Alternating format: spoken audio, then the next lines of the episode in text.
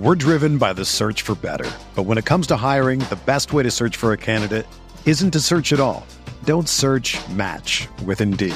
Indeed is your matching and hiring platform with over 350 million global monthly visitors, according to Indeed data, and a matching engine that helps you find quality candidates fast. Ditch the busy work. Use Indeed for scheduling, screening, and messaging so you can connect with candidates faster. Leveraging over 140 million qualifications and preferences every day, Indeed's matching engine is constantly learning from your preferences, so the more you use Indeed, the better it gets. Join more than 3.5 million businesses worldwide that use Indeed to hire great talent fast. And listeners of this show will get a $75 sponsored job credit to get your jobs more visibility at Indeed.com slash BlueWire. Just go to Indeed.com slash BlueWire right now and support our show by saying that you heard about Indeed on this podcast. That's Indeed.com slash BlueWire. Terms and conditions apply. Need to hire? You need Indeed.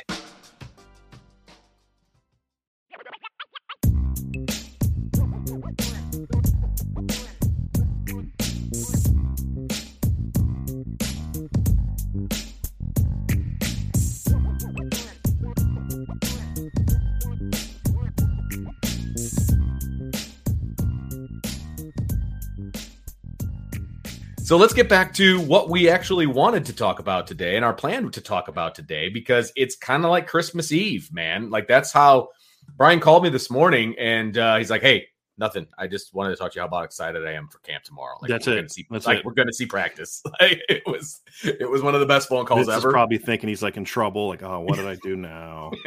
it was a Did great something phone call. wrong. Yeah. This is this is Christmas morning or Christmas Eve. Tomorrow is Christmas morning, and uh, I'm very excited to see what we're going to see in fall camp and what we hope to see during fall camp. So we've got all kinds of stuff to talk about. This is a big season for Notre Dame, Brian. We have been talking about what we think the offense could be, what we hope the defense will be, yeah. all of those different things. If it all comes together like we think slash hope that it will, this could be a big year for Notre Dame. Big year. Yeah. This is like like we just got done talking about the Matt Balis stuff, but honestly, for me, it does not suck away. Like it's a gut punch at the moment, Right. but it doesn't change my excitement about what this football team is about to get into. I, I you know, partly because of what we just talked about is that that things were, you know, he he got them through the offseason, which is the big part. There are so many. Th- this camp is is so intriguing, Vince, because Mm-hmm. there's so much excitement there's so much talent there's so many new faces there's so many guys that have been here for a while it's like just yesterday Joe Alt was the babyface freshman and now he's like a junior all-american you know Right. it's just like it's just so wild Yeah. to think about you know there's there's excitement the the quarterback situation i mean think about where that is compared to was to was i mean the entire the entire quarterback room from last year there's two faces that are familiar. It's the it's um steve angeli and Dylan Devezin right? Yeah. so uh those are vince you're gonna have to turn off the chat man because you're just like locked in like just see right. your eyes scrolling. Um but it everybody else, everything else is new. New position coach new starter. You know steve angeli was like third last year and you know now he's the, you've got Kenny Minchey's new it, it, everything is different we, there's other positions where that's a similar situation there's just so many storylines and Oh position my battles gosh. but at the end of the day it's one of those things where i look at and i say you know vince this is a situation where with with two exceptions Mm-hmm. I feel like they're in a position to be able to handle some stuff going bad at a lot of spots because of the depth of this team too, right? Sure. And, and and obviously quarterback and left tackle would be the two, and, and I think they'll have, be okay at left tackle. I I just don't, you know, that, that's obviously a big drop off. You know, Tosh Sure. Baker's had a good offseason, and we heard good things about. Um, you know, we heard good things about, um, you know, what he did in the spring. We heard that you know he really took to Harry Hiestand's coaching last year and built on that with Joe Rudolph and has had a really good spring to the point where I've had sources talk about they even moved, you know, even discussed briefly the idea of kicking him inside and playing him at guard just because of how well he played, thinking we got to find a way to get this kid on the field. But like, nah, because if we have an injury at tackle, we we really need him at tackle. So, but you know, so but but it's still a big drop off from the best left tackle in college football to anyone else Right. left tackle, right? So those are the only two positions. But everywhere else, you're like, man, I don't want to see anybody get hurt. But this is a deep team too, so just so many different storylines and so Yeah. many things to be excited about. But also a, a lot of questions and ifs that need to be answered too, which Mhm. is the one thing that might give you a little bit of a pause about jumping completely on the complain for a championship, you know, bandwagon. So, man, it, but but the thing is, Vince, is now we get our time. Now's our time to, to see it. We're driven by the search for better. But when it comes to hiring, the best way to search for a candidate isn't to search at all. Don't search match with Indeed. Indeed is your matching and hiring platform with over 350 million global monthly visitors, according to Indeed data, and a matching engine that helps you find quality candidates fast. Ditch the busy work. Use Indeed for scheduling, screening, and messaging so you can connect with candidates faster.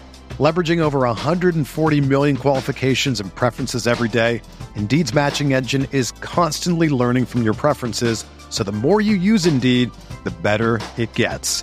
Join more than 3.5 million businesses worldwide that use Indeed to hire great talent fast. And listeners of this show will get a $75 sponsored job credit to get your jobs more visibility at Indeed.com slash Blue Wire. Just go to Indeed.com slash Blue Wire right now and support our show by saying that you heard about Indeed on this podcast. That's Indeed.com slash Blue Wire. Terms and conditions apply. Need to hire? You need Indeed. Whether you're a world class athlete or a podcaster like me, we all understand the importance of mental and physical well being and proper recovery for top notch performance. That's why I'm excited that Unifyd Healing is sponsoring podcasts on the Blue Wire Network. Unifyd Healing is a new and super innovative global network of wellness centers powered by Energy Enhancement System, or EE System. If you haven't heard of the EE System yet, then you'll want to listen up. This technology promotes wellness, deep relaxation, purification, and rejuvenation. Wherever you are across the globe, access to a center is easy and affordable. Interested in experiencing the EE System technology for yourself? Go to unifydhealing.com slash bluewire to learn more and find a center near you. That's unified, U-N-I-F-Y-D, healing.com slash bluewire. No material or testimonials on the Unifyd Healing website are intended to be viewed as medical advice or a substitute for professional medical advice, diagnosis, or treatment. Always seek the advice of your physician or other qualified healthcare provider with any questions you may have regarding a medical condition or treatment and before undertaking a new healthcare regimen, including EE system. Because we've had these questions, a lot of these questions, and a lot of the storylines, and a lot of the things that we're going to talk about today. They've been festering, and we've been talking about them since before spring or just post spring. You know, all summer, all of those different things, and we finally get an opportunity to hopefully, if not get the questions answered, get a lot closer to an answer than we've been in June and July. Right? I mean, that's that's the big because we're not going to get all the questions answered until we see some games being played. I mean, that's that's the be all end all. It's not just about practice, but we're going to get a lot of things answered by what we see and what we hear about fall practice. And that starts tomorrow, which is the exciting part, right? So, how we're going to do this, Brian, we're going to talk about first the big the storylines going into fall camp. So, like if we were newspaper men and we were coming up with the storylines, you know, the big typeface, what are the storylines going into the sp- or going into the fall? And I think the the biggest one, the overarching biggest headline of them all is you, you know, Marcus Freeman semicolon year 2. You know, like what what it what does that mean? Are we going to see uh, you know, a different Marcus Freeman compared to last year? Like what does it look like for year 2 with Marcus Freeman? I think that's going to be a very interesting thing to see because there's a lot of things that he learned throughout his first year Yeah. and his two bowl games that he's going to use, you know, moving forward. Yeah, I mean, because you could put this in the question, we, and this is a part of our conversation before the show was like we could put this into the question category of what's this team going to look like in year two of Sure. Marcus Freeman, but it's more of, you know, look, we saw growth already, and one of the storylines is is seeing what the team is going to look like. What are the differences in this camp between last year's camp? I'm very Right. curious to see that to hear your opinion on that, Vince, from the practices you're at, because a we're going to get a little bit more access this year than we did last year. Mhm. Not not a ton more, but more. So, But like, yeah, more thanks to Notre Dame Yeah. for that. But yeah, there's going to be enough in those because remember last year, you guys would talk about things you saw in the first five periods. You're like, yo, this is really different than what we've seen in the past, right? Sure. And and that's when a coach can really put his stamp on things is how we attack practice from the get go. Mm-hmm. Right. And that's something that you guys notice. I want to see what differences you guys see this year. Because I wasn't at camp, in camp, at camp last year. So Oh I'm gosh, very curious to see what I, I, see. forgot about that. I, but I want to see what you guys talk about from it being different Yeah. standpoint, you know, and and how does he implement thank you. How does he implement the lessons that were learned? My wife made me a hot tea because I didn't have time to do it with all the craziness, and she's sweet. so we saw lessons that he applied to his job in the second half of that year. How do they carry over into the offseason? Were those sort of like emergency changes, but then you go you go back to what it was before? You know, do that, how does he implement those into being part of his regular routine? Like those are all things we're going to learn, and they're going to be storylines about Marcus Freeman. Is he more engaged this fall camp? Because I think I remember you telling me at the practice you guys were at, he was up, you know, kind of loving on everybody, but he was not really like super engaged. Well, he's now a full year and a half into the being the head coach Right. of Notre Dame now. D- is that different now? Because he's even said this. He said this in the interview to- with me, Vince, this summer. Is like uh, I'm looking at this for as a situation of like, look, I, I didn't even know where to stand. Sometimes, like you know, I'm still trying to figure out where to stand. When you're a coordinator, position coach, defense. it's you're- easy Right. right? And so you get back to all those things, and and how to, how's that comfort level from an experience standpoint going to impact him in year two? It's Sure. going to. I'm just looking forward to seeing how it does, and and how this football team looks different in year two under Brian Kelly, or I mean under Marcus Freeman having transitioned out of Brian Kelly, because like. When, when we've seen like there's this narrative like you know year two coaches don't really thrive especially guys that are younger or haven't had head coaching experience before. And I'm just like, you know, Bob Stoops won a title in year two. Larry Coker won a title in year one. You know, he was an older guy. Okay, fine. Bob Stoops was like 39 40 when he took over at, at Oklahoma, won a title in year two. We've seen coaches do this plenty of times. And so he's got to come out and and show that hey, I've learned from those mistakes. I've got the chops to be what everybody hopes I can be. Now let's go do it Yeah. because he's got a really good football team. And and he's got to Yeah. make sure he's not the reason this football team doesn't reach its full potential. Well, yeah, and and from a pragmatic standpoint, do they change the way that they've been kind of going after practice? You know, do they do some things like that? Do you know? Is he different with his coaches during the time that you know practice is going on? Because you know, is he more hands on with those guys? Is he moving from group to group? Is he coaching up different positions? Like all of those different things, right? And that's the tangible stuff that we can actually see. Because remember in the Brian Kelly era, there'd be like these years where like, okay, we now know what position coach position Brian Kelly's most worried about. because he would be right there. he would just be follow. Like remember that one year, Yeah. it was like following the receivers around everywhere they went. yep. Well, I thought CJ Prosise had a great story about that on Lucky Lefty. If y'all didn't get a chance to listen to that last week, last week about how he would kind of, it wasn't always the best thing that he was jumping and trying to get involved, but. But Oh, you see that with a head coach where you, you can kind of tell, and that's not a shot at Brian Kelly. That that's that's true of all head coaches. Like you, you kind of know what your your areas of concern are, and Yep. you're going to make sure that you've got your eye on it. And Yeah. you know, last year with Marcus Freeman, it's kind of like, what's your area of concern? Well, I'm the biggest area of concern because I don't. this is new.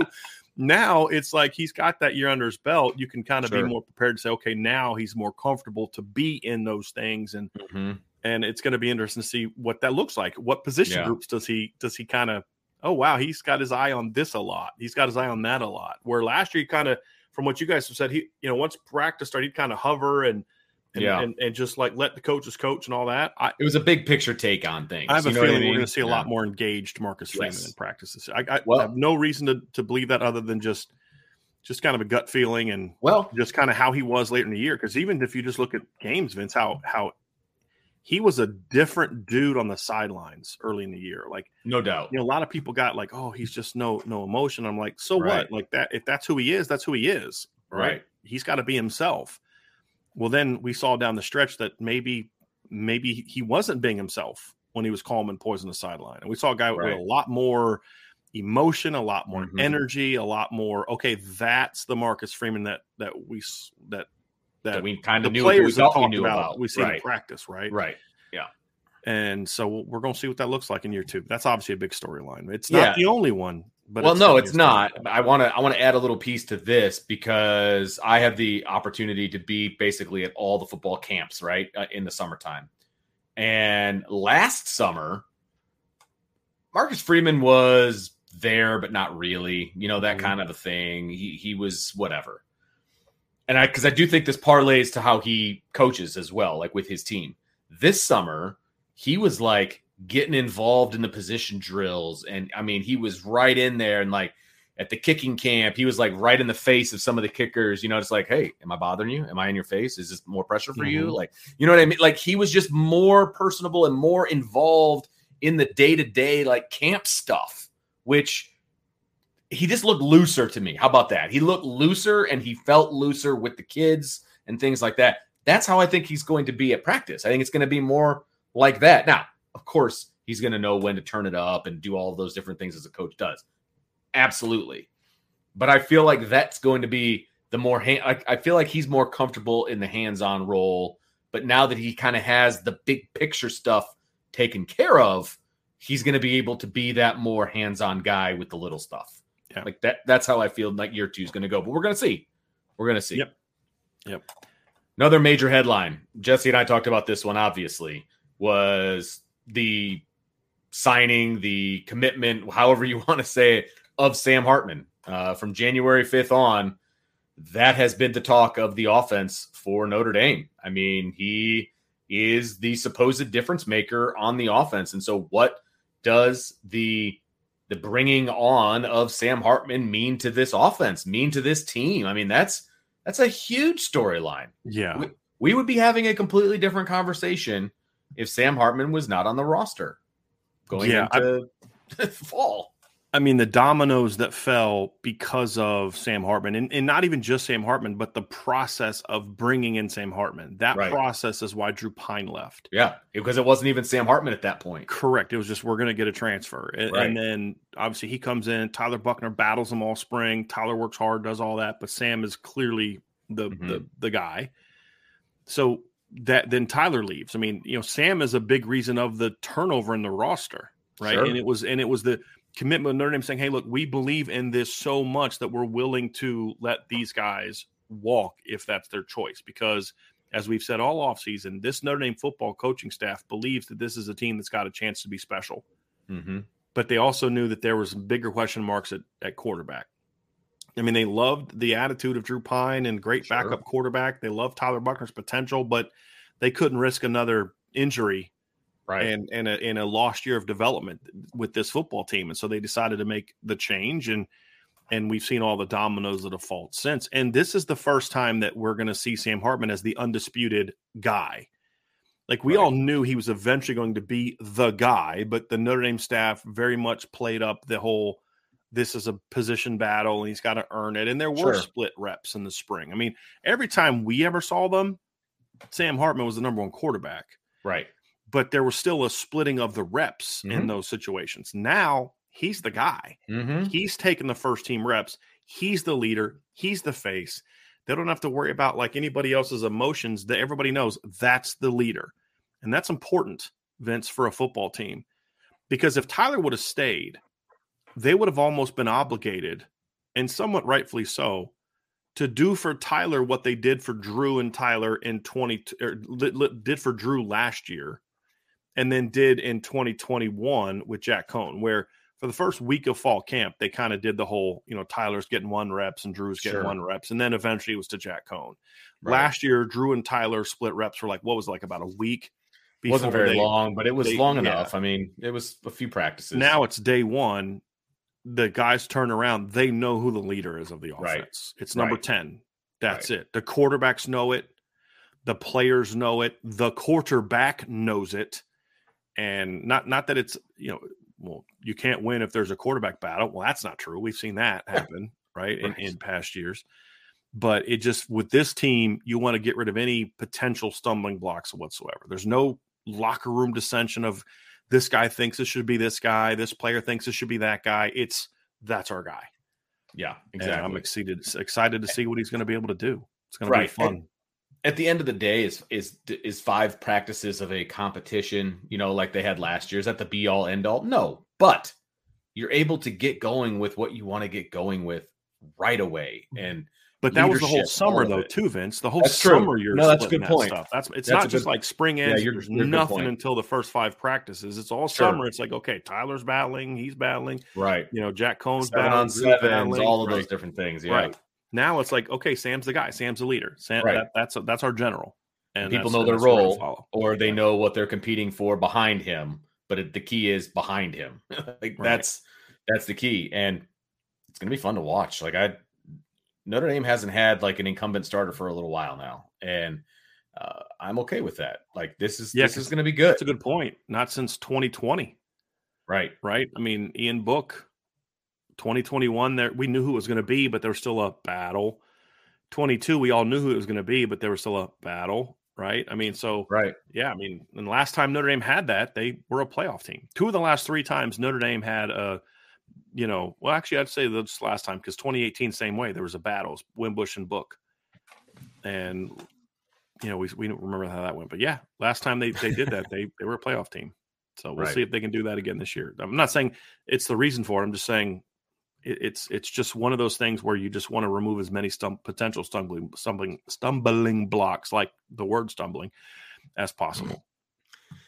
So another headline that we need to talk about is the departure slash arrival of coaches. I mean, the new coaches, and you know, we've talked about this before about you know keeping an eye on some of the new coaches and their responsibilities and what they're saying to the players and all of those things. But there, there's a good batch of of new coaches in very key positions. Not that all the positions aren't key, but in very key positions, in my opinion, offensive line, special teams, quarterback, like those. If I was ranking, like those would be towards the top of important positions to Vince, right? And so what is that going to look like? What are these new coaches going to bring to the table um, at Notre Dame? I, that's going to be a lot of fun. Like that's one of the things I'm really excited to watch is, what these new coaches are going to be able to do. It's just and it's it's not so much oh gee we're gonna learn this we're gonna learn that it's just it's just different it's just like okay Right. I just I want to see what's different right I mean it's it's not you know oh this guy's better than that guy or is the other guy better than this guy it's just it's different and and will this how will the staff come together defensively it should be pretty easy I mean there's really only one new coach on defense because I count Max Bullough as a coach the way that Notre Dame staff is constructed Right. Max Bullough is the linebackers coach. Sure. The Yep. same way Tommy Rees was the quarterbacks coach in 2017, even though he was technically a GA. Right. He was still the linebackers or quarterbacks coach. Max Bullough is the linebackers coach.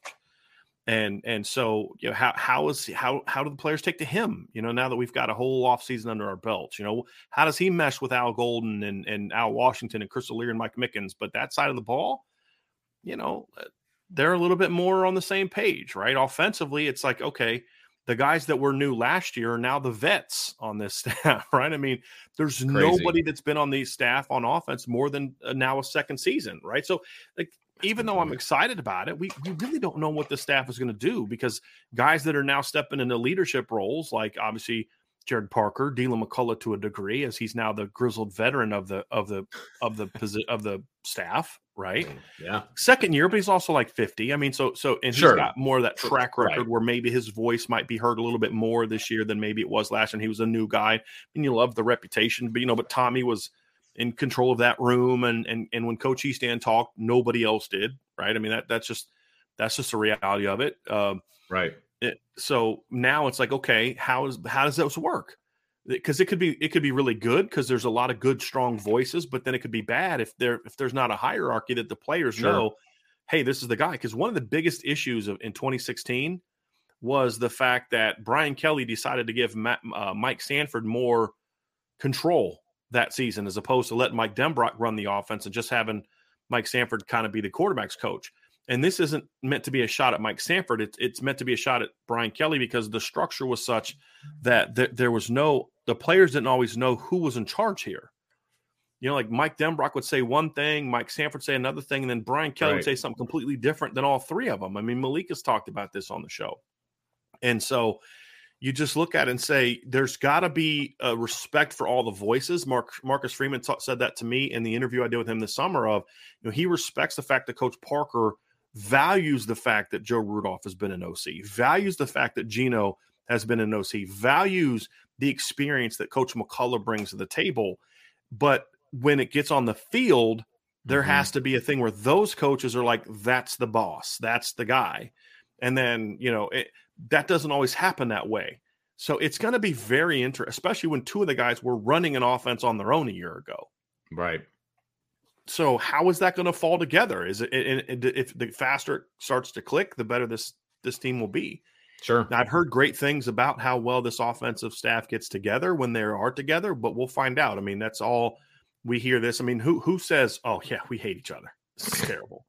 can't stand this guy. Can't we stand had three guy. fights this summer. Can't Like, even be in the same room yeah, with him. yeah. I mean, so and so put the other guy in the rock bottom, and another guy got stunned, and you know, just it's been a while. I mean, they're not going to tell us that, and- right. Right. you know, so we hear all the right things, but now we get to see if it, it gets put to action, and Yeah. that's going to be a thing. And I think that's also why having Sam Hartman is important because you know that when you're on the field, you, you know who the leader is. It's Right. it's number ten. right. You don't necessarily have to look at the coaches all the time for that because number ten is like, okay, I'm speaking now right. and we're going to go. And that's why it's important when you do have a coaching situation like Notre Dame has, where there's uncertainty about this guy, that guy, the other guy, that the players kind of know, yes, Mhm. but we know when when when that ball gets placed and it's time to go to work, we know who we're following. It's not Marcus Freeman, it's not G, you know Gino Guidugli, it's not Gerad Parker, Deland McCullough, Chansi Stuckey, or Joe Rudolph. It's Sam Hartman.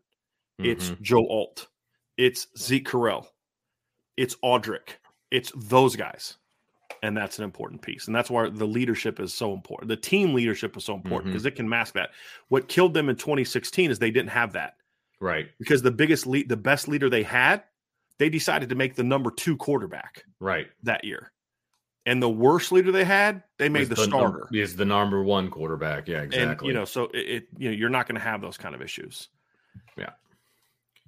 Another headline that has dominated, I would say, uh, a lot of headlines, uh, if you're not talking about Sam Hartman, is the defense and what they're going to be able to do. I mean, if, if anybody has question marks about this team, it, it we we hear linebacker, we hear safety, we hear we hear Al Golden, we hear Al Wash. I mean, it, it's like pick a defensive topic, and th- Right. then we're there, right? And so, I think that this defense can put a lot of things together and be a very good. I mean, they were a good defense, good to very good last year. They were terrible in the red zone. They were good to very good everywhere else. Now, they got to clean up the red zone. We know this. Can they take the steps to become a very good to elite defense? That is a major question going in. That's for sure. you know, Vince, it's it's one of those things where I'm just I'm just it's not even a question for any, me anymore. It's I just want to know. I just want to see it Right. because we've been talking all off season. You know, we went through our our periods of grief after the season, right? You know, our our, our points of grief, and what that is is for a football analyst is it's the emotional reaction to a disappointing season, which last Sure. year was. There's Yep. no ifs, ands, or buts about it. When you lose, when you go nine and four at Notre Dame, that's disappointing. Absolutely. When that nine and four includes losses at home to Marshall and Stanford, that's disappointing. Yep. When it includes an 11 point loss to your rival, no matter the context of how it happened, it's disappointing. Now, you ended up with a good good win in the bowl season. That's all fine and dandy, but nine and four is not good enough. And and I don't know anyone in the program that that will tell you that. And if they do, they need to no longer be part of the program. Right. That's just the way I look at it. And then it gets into okay, now let's go back and look at what happened and say, boy, this has got to get better. But usually, when you're doing that, Vince, you'll start to say, you know what, this part was actually a little bit better than I thought it was. Mm-hmm. And it starts giving you a little bit of optimism if they can address A, B, C, and D, that this thing has a chance to be pretty good. And that's kind of where I'm at with the defense is there are certainly things that need to be addressed. And Sure. we'll have some questions that, you know, some of the big questions are on defense, the defensive side of the ball. However, there's also a lot of really good things we saw last year that you can build around. And that's something I'm very much looking forward to this Yeah. season is just Oh yeah. Eh, But it's just like okay, it's just time to see it. We've we've talked about we've talked about the linebackers and the defensive Mhm. line and the safeties, and we've we've talked about it to death. Now it's time to see it. right. What what are they going to be, right? And and what that answer is is going to be one of the dominating stories of spring of fall camp. It, it just is. Is what does this unit look like? Like I'll be honest with you, as much as we are, and this is a little bit of a sneak peek into sort of the what to look for. I'm just going to give you a little a little glimpse into that. Some of y'all are. I hope that some fans in here are freaking out after the first week of camp. And here's what I mean by that. I know exactly where you're going with this. Yep. The offense is going to struggle. This is going to be a mm-hmm. bad year because the Yep. offense is getting dominated in practice. They, they win some one on ones, but whenever they go to the team, the defense dominates. This is not good. No, that's actually great. Yes. Because if your offense is dominating your f- defense in the first week of fall camp, your defense is going to suck. Mm-hmm. That or you've got the 2019 LSU offense. Right now, I'm talking about in team. One on ones is a different story, Vince, because it's Correct. just man to man. It's it's I'm better than you and whatever. But when you get to like seven on seven, but especially team, you want the defense to be ahead of the offense at least for the first week of fall camp. And you know that's going to cause people to freak out about how the the offense is not you know as good as it needs to be or whatever. But that's a Sure. good sign for the defense Yes. and that's uh you know that's kind of what i'm looking to see so uh, we're gonna see how that all plays out Yeah, I, i'll save my out. comments about what you just said for the Yeah. what to look for because I've Yeah. got plenty to say about that, and it's it'll be it'll be fun uh, because that Yeah. stuff doesn't make it onto the highlight reel usually. So you know, it, but it's very telling. So yes, the defense is a headline, no doubt about it. Final Yeah. headline that we're going to talk about in this particular segment is the wide receivers. And Yeah. I think that's the biggest question mark going into, you know, fall camp for the offense. And if you're you or me or a lot of the people that follow this team, they're very confident in what the talent level is like in the wide receiver room. If you're looking at this team from a national standpoint, it's they got nobody to throw the ball to. There's nothing there. It's all a bunch of kids who don't know what they're doing, et cetera, et cetera, et cetera. I am excited to see what this wide receiver room looks like at practice because that is going to dictate what this offense is going to be. I mean, it just is, right? I mean, it's going to dictate what this offense is going to be. So, what's the relationship like with Sam Hartman? What's the relationship like with whoever QB2 is? Are they running good routes? Are they beating the elite defensive backs that we know that Notre Dame has? Like, what are the one on ones like? There's just a Yeah. lot of questions surrounding this wide receiver room. I think I've got some good answers for them, but you still need to see it with your own eyes. so vince i, I did a uh, finishing up our position previews and i put out quarterback and wide receiver today Okay. and here's a couple things i wrote in the quarterback preview and i think it sums it up the excitement but the questions because there, Mhm. there's no group that and this is why the storyline is going to be so important because it's a very important position group but there's still a lot of unknowns and and I, I I said this. I said, look, um, this is how I started the article, and then I'll read another part that I kind of had at the beginning. Notre Dame has a chance to be a much improved offense in 2023, but if the Fighting Irish are going to reach their full potential, the wide receivers have to produce at a much higher level than they did a season ago. The talent is there to do just that, but we'll find out if this group has what it takes to make the big plays and big moments and show their talent on a consistent basis, right? And I talked about how we're going to find out about Chansi Stuckey. And this is one of the the, the key storylines of the receiver position. My number one key storyline is can can can Chansi Stuckey push the group forward? Sure. And I wrote this. There's no doubt the position coach Chansi Stuckey has showed he is a big time recruiter. Now in his second season with the Irish, he must show he is also a big time position coach. His wideout showed good progress in year one, but his biggest test comes now. There is talent at that position, but it must be developed, and that's up to Stuckey. And so that's the storyline, right? So Sure. we- this guy's knocked it out of the park as a recruiter. I mean, knocked it out of the park. I mean, big time hire. He did a solid job in his first year as a position coach. Mhm. It was significantly improved over what it was, but if you take out what it was and just look at what it what it what it is, it was a solid job. Not great, solid job. They got better as the year went on. That's the Sure. key, right? Jayden Thomas got better as the year went on. Deion Colzie went from not getting on the field at all to making some pretty big plays down Yeah. the stretch, Big right? Third downs. Yeah, Uh, absolutely. Braden Lenzy became a much better route runner as a Yeah. fifth year senior than he ever had uh, in prior years. So you saw growth, but now it's about taking that next jump, not only technically, but mentally. Because I'm going to circle back to that first part, Vince. And, and the comment that I made is this the talent's there to do that, but we'll need to find we'll find we'll we'll need to find out if this group has what it takes to make the big plays and big moments. And you and I both know you can ha- be a receiver that has seven catches for 120 yards, but you didn't make the one you needed when your team was down 34 31 at the end of the Ohio State game and it was third and 10. And you Sure. needed to go make that game winning play to win the game. That's the difference between, yeah, you put up good numbers, but you're not a winner. And that's the thing where I've always loved about Will Fuller.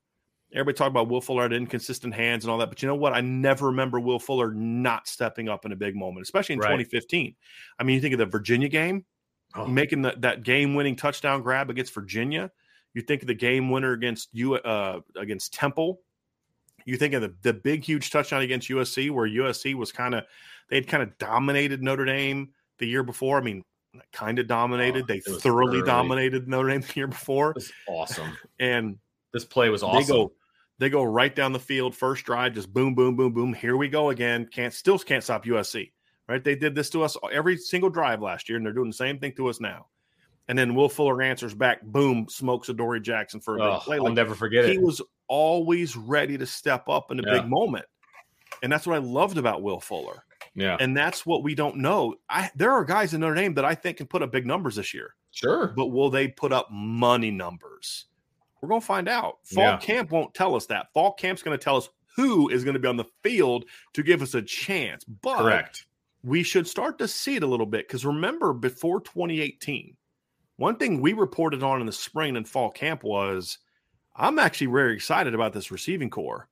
Yeah, I know you lost Equanimous St. Brown, and I know Miles Boykin only has like 19 career catches going into a senior year, and he, you know, yeah, he had the nice bowl game, but he's never done anything else outside of that. I know this, I know that, but man, we watched in fall camp, Vince, as Chase Claypool and Miles Boykin just beat Julian Love like he was a step kid. I mean, you know, redheaded stepchild, right? You know what I mean? For those who, who understand that reference, I mean, they pounded him daily.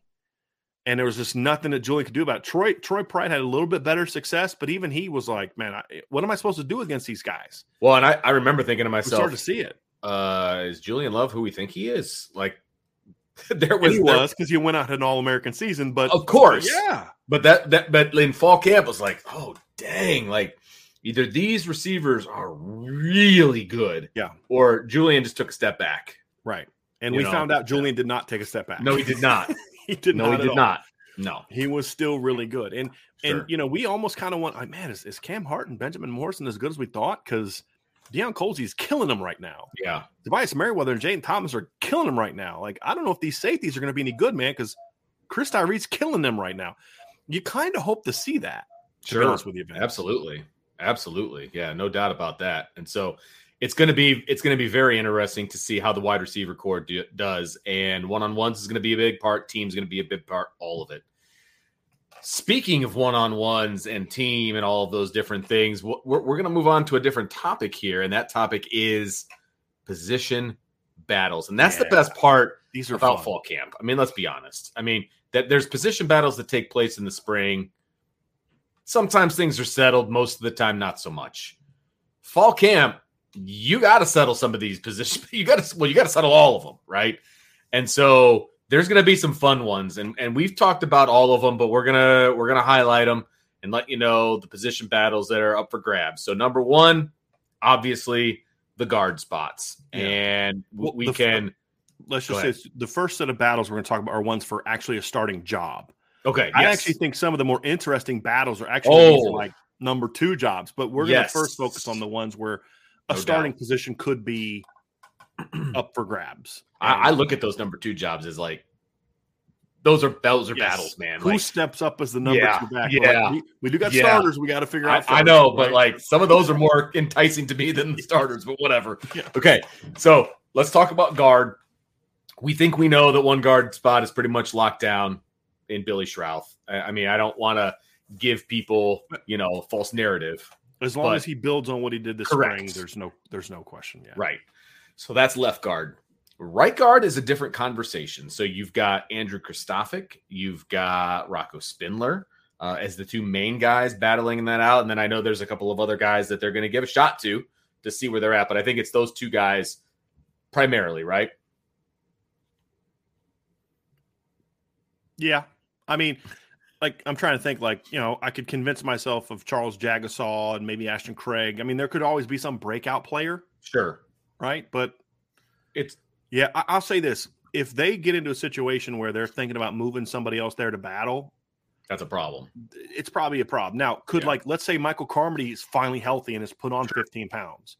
I could see him then all of a sudden thrusting himself into this conversation because Michael Carmody's a talented kid, but he's 280 pounds Yeah. and he hasn't been able to stay healthy. Right. right? But he's a talented kid. If the light goes on and he can put on the weight and keep the weight on, and and stay healthy, he could all of a sudden force himself into that conversation. Charles Jagusah can do that. I just I think right now it's really it's it's it's Rocco and Andrew Kristofic. And Yeah. and then here's the question, Vince: Is it just a battle for the starting right guard job, or is it a situation where you? Because here's this.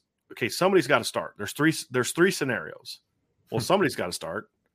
Nobody really won the job, but I got to start somebody. We can't. You know, I know Lou Holtz did that once in practice to prove a point, but you can't throw four linemen out there. Right? Right. Somebody somebody doesn't Right. win the job. You still got to put somebody out there. Correct. So, are you putting somebody out there just because That would be the least desirable. worst of the uh, guard? they were the best of the bad guard Right. play this spring. Yes. Uh, is it a situation where one guy clearly seizes the job because of how well he plays? That's option two. Mhm. Here's a third scenario, and this is the one I'm I'm hoping that we see, Vince. Actually, the third scenario is the guys in the battle. Right now, we anticipate it being Rocco Spindler and Andrew Kristofic. Andrew Kristofic has the experience. Rocco has the size and power. We're going to see which one wins. My hope is that they get to the end of the spring, and it's kind of similar to what Coach Hiestand went through in 2017, which is, yeah, I, I, you, I, it's not that I don't have confidence in Tommy Kraemer or I don't have confident confidence in Robert Hainsey, but they're just both playing like starters. Yeah. And so I'm going to play them both to where maybe you get in a situation where you say, Hey, love what Rocco's doing. He's earned the right to start. Man, I love what Andrew Kristofic has done. He's earned the right to start and or play. Well, there's one guy in this battle that has played right guard, left guard, and right tackle in a Notre Dame uniform, and that's Andrew Kristofic. So you get in a situation where you say, "Hey, look, Billy's done a great job. He's still a redshirt freshman. Rocco's doing a great job, but he's still a newcomer. I don't know that either one of those guys I want to have to put out there for every single snap of every single game because we've got this guy in Andrew Kristofic who's shown that he's a starting caliber player too, but he could actually be a swing guy. Mm. So let, let's say the first two series are your starters. And then series three, you know, Rocco win, wins the job, right? Rocco, the first two series, boom. Third series, Andrew goes in at right guard for Rocco. Fourth series, Rocco comes back in and Andrew goes over to left guard and gives Billy Schrauth a spell. And then series five, you're back to your starters. And then you kind of go that way. Bit of a three of a man sudden- rotate, three for two. Bingo. Bingo. And now here's the thing if that's going to happen, Vince, it's got to happen early because you can't go into, you know, you don't, well, you, you could, especially the way the schedule kind of shakes out, that you actually have three of your first four games or games you can kind of experiment a little bit. Sure. But you better have that figured out by game three when you head down to Raleigh for NC Yeah. State, right? But you at least have a couple games where it's not Ohio State in week one like last year. But you need to figure it out sooner rather than later because you need to practice that. If you're going to do that, you need to practice that. Right. Joe absolutely. Wall, you don't decide that week one. Okay, well, he hasn't done it all all spring or all fall camp, but we're just going to throw Andrew over there to left guard now and get ready for the Navy game with Mhm. all the zero pressures and fires and craziness they bring, you better have practiced that so there's some communication with those guys. So sure. that's kind of my dream scenario. Is that all three of those guys have great fall camps, and they just decide, look, these guys all got to play, Sure. and because Andrew has started games at both positions, or has at least played both positions, he started eight games in his career at left guard right. but he's also played right tackle in a Notre Dame uniform. He's also played right guard at Notre Dame, or at least has the spring and summer. You say Andrew can do both of these, and he can help us out with both of these. So now we're getting all three of them some reps, and they're all three bringing value to, to, to help us win football games. Sure. And there may be some games where Andrew's riding a hot streak, or maybe his skill set's a little better suited for what you're about to face, Sure. and maybe he, you ramp up his reps a little bit. And then there's games where it's like, look, we're playing big boy football today. This is more Rocco and Billy's thing. And so maybe they get a little bit more reps, but you still have that three man rotation.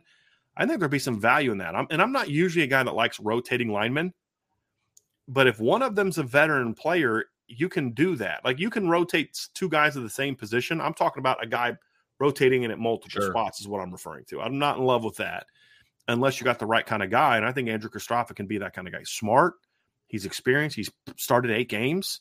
yeah. I think he's mature. I think he can handle that kind of thing. Now he could also just outright win the right guard job. That, that could sure. also be true.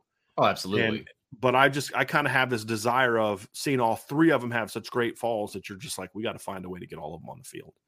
Hmm. I don't know why I feel that way, Vince, that way. Yeah. but I that would that would kind of make it that would be very interesting to see if that plays Sure. out that way. I'm not saying it's going to happen. This is just us talking what we're looking to see. Yeah, right, right. That's not Is like it like- that you're getting. Yes, That's correct. just you talking about what would be interesting on the offensive line. Right. I'm not like dropping a hint. This coach told me this, and I, I, right.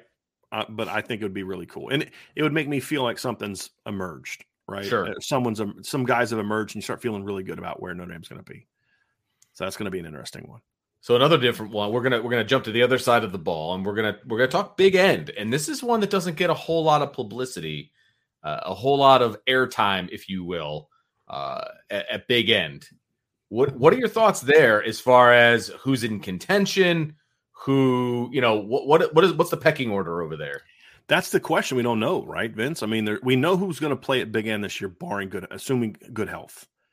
We know we're going to see Nana, sure. Osafo-Mensah and we know we're going to see Javontae Jean Baptiste. Like they put all the dudes with like three names over at Big End, right? So like if you have three names, you're you going big over end.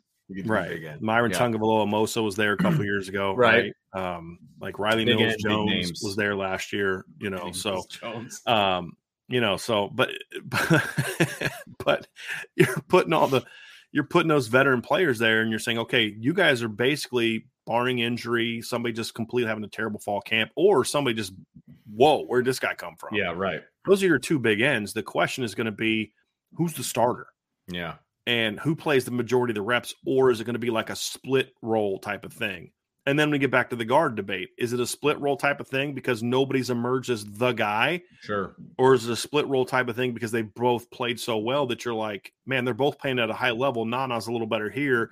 Javontae's a little better here, so we're going to be able to match up effectively depending on what teams do. I don't know the answer to that, Vince, but yeah. that's the battle. And then, are there any freshmen that emerge that kind of push them?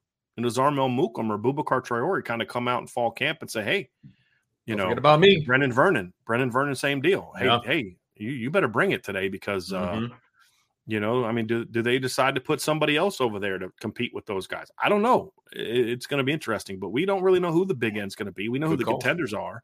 Sure. But who wins that job? Who earns that job?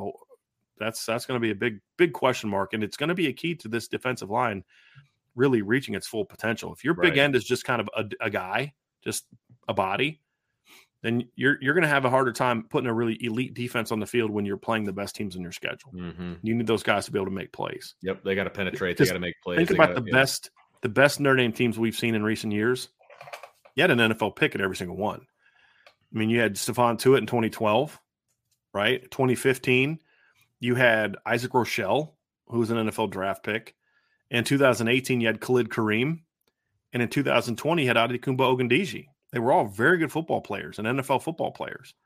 Is Nana and Javontae an NFL player right now? No, they're not. Can they work themselves into maybe being that kind of guy? Possibly. So we're but we're gonna see. We're yeah. gonna see who can step up.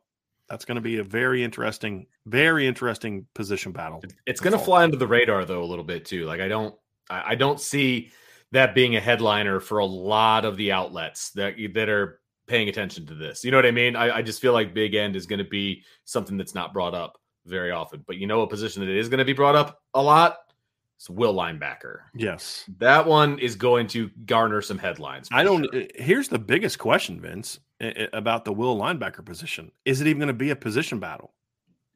Are they even going to allow anybody to to push Marist for the job, or is it just sure. well, these are our starters, and you guys have got to prove? I mean, that's yeah. that's that was probably my biggest frustration with Coach Golden last year was this notion of well, these are the starters, and the young guys got to prove themselves. Even like they, it's like the younger players at Notre Dame. It was this. It was true of Al Golden last year, and it was true of some Brian Kelly offensive teams in years past.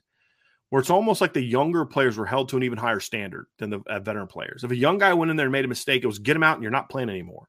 Right. But then the veteran could go in there and make that same mistake, and it's like, well, no, no, it's okay. He's a veteran. He knows better. Exactly. Well, oh, so he should know exactly. He does know better, which is why is he making that mistake?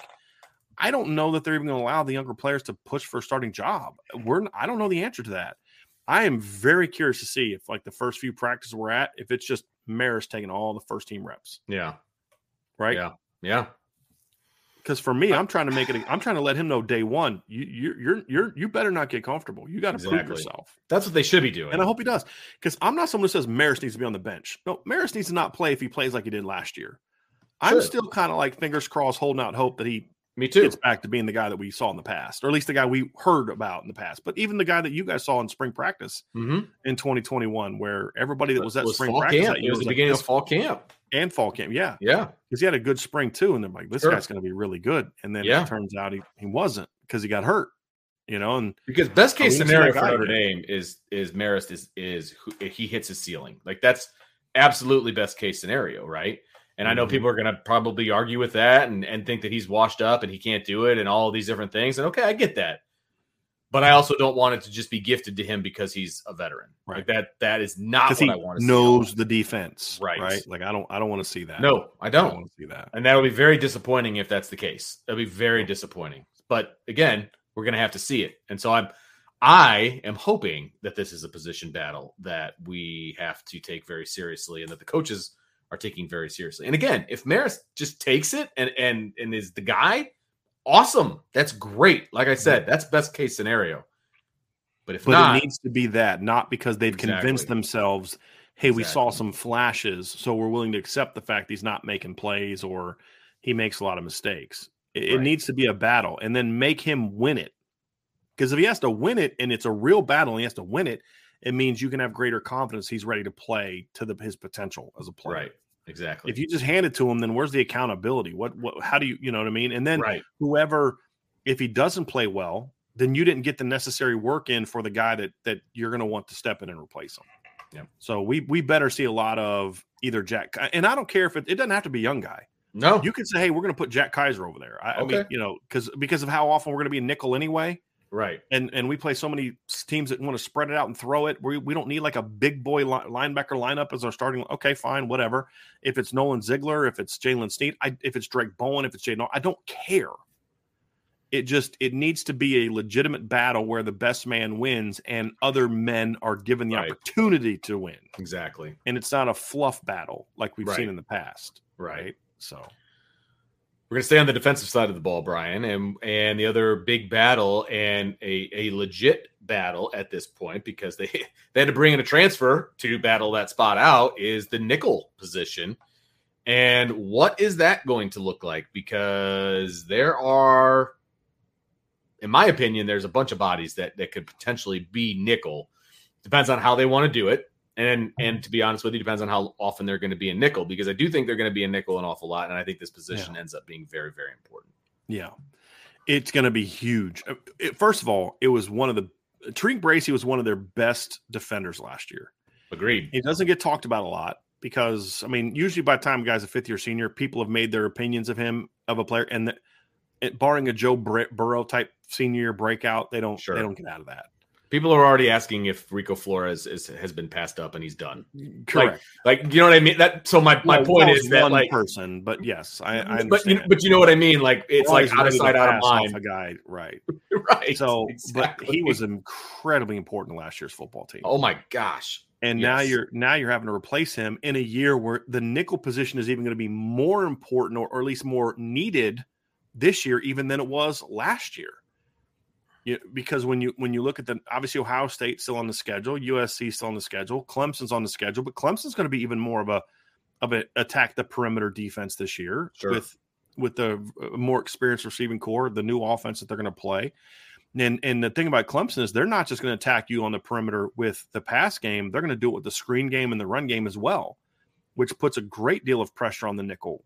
And now you've got NC State hires Robert Anae, and he was part of that Virginia offense a couple years. He was not part of. He was the coordinator for that Virginia offense that a couple years ago lit the world on fire.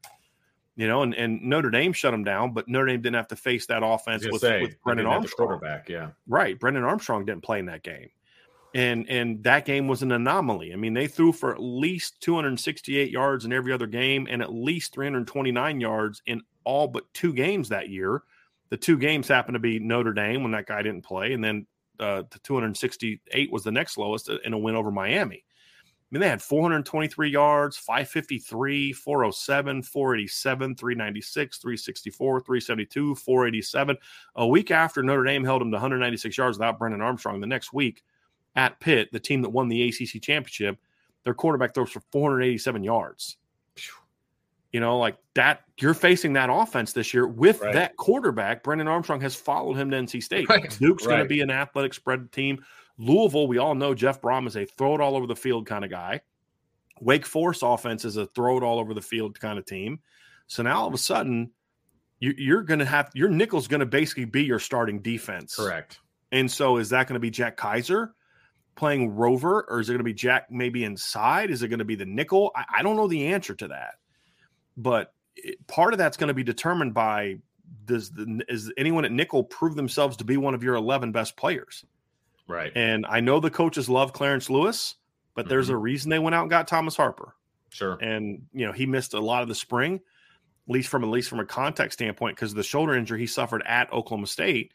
But he was excellent at Oklahoma State. Held opponents to about an about an eight percentage point lower percentage point completion rate last year than Tariq. He held teams to about or held opponents about a, a full yard lower of yards per attempt, and he was like a yard and a half lower than Tariq in yards per target. So as good as Tariq was last year, Thomas Harper was even better from at least a statistical standpoint. Now, can he do that at Notre Dame? Different defense. We're going to find that out. But they need they need one of those guys to, and hopefully both of those guys to really step up and and ball out and say, hey, we can go nickel as our base defense Right. and and be just fine. Right. Have to.